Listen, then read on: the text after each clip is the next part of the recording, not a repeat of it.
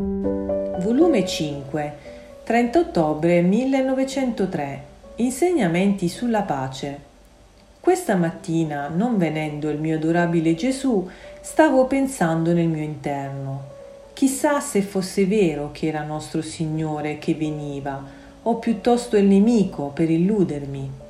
Come Gesù Cristo doveva lasciarmi così brutamente senza nessuna pietà Ora, mentre ciò pensavo, Gesù per pochi istanti si è fatto vedere, alzando la sua destra e premendomi la bocca col pollice mi ha detto Taci, taci.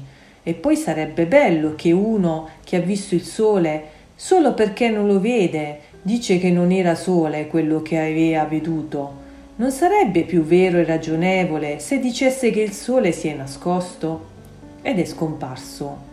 Ma però non lo vedevo, ma sentivo che con le sue mani mi andava tutta ritoccando e strofinando la bocca, la mente ed altro, e mi faceva tutta lucente. E siccome non lo vedevo, la mente seguitava a fare dei dubbi e lui, facendosi vedere di nuovo, ha soggiunto.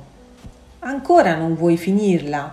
Tu vuoi farmi scomparire l'opera mia in te, perché dubitando non sei in pace ed essendo io fonte di pace, non vedendoti in pace, farai dubitare a chi ti guida, che non è il Re della pace che abita in te.